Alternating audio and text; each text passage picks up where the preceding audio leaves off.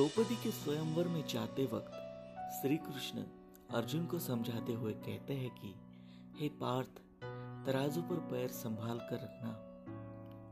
लक्ष्य मछली की आग पर ही केंद्रित हो, उसका खास ख्याल रखना।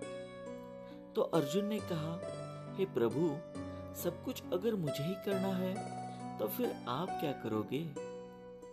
वासुदेव हँसते हुए बोले, हे पार्थ जो आपसे नहीं होगा, वो मैं करूँगा। पार्थ ने कहा, प्रभु, ऐसा क्या है जो मैं नहीं कर सकता? वासुदेव फिर हंसे और बोले, जिस अस्थिर, विचलित, हिलते हुए पानी में तुम मछली का निशाना साधोगे, उस विचलित पानी को स्थिर मैं रखूँगा।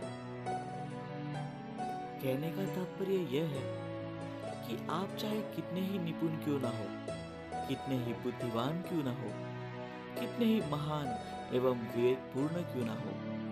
लेकिन आप स्वयं हर एक परिस्थिति के ऊपर पूर्ण नियंत्रण नहीं रख सकते। आप सिर्फ़ अपना प्रयास कर सकते हो। लेकिन उसकी भी एक सीमा है और जो उस सीमा से आगे की बागडोर संभालता है, उसी का नाम भगवान है।